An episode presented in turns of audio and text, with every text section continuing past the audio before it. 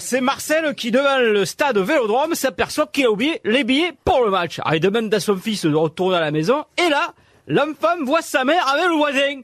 Il retourne au stade en pleure le petit. Son père lui demande ce qu'il a. Il dit Oh j'ai vu ma maman dans le lit le voisin. Et son père lui répond Oh putain con tu m'as fait peur. Je croyais que Payet il jouait pas.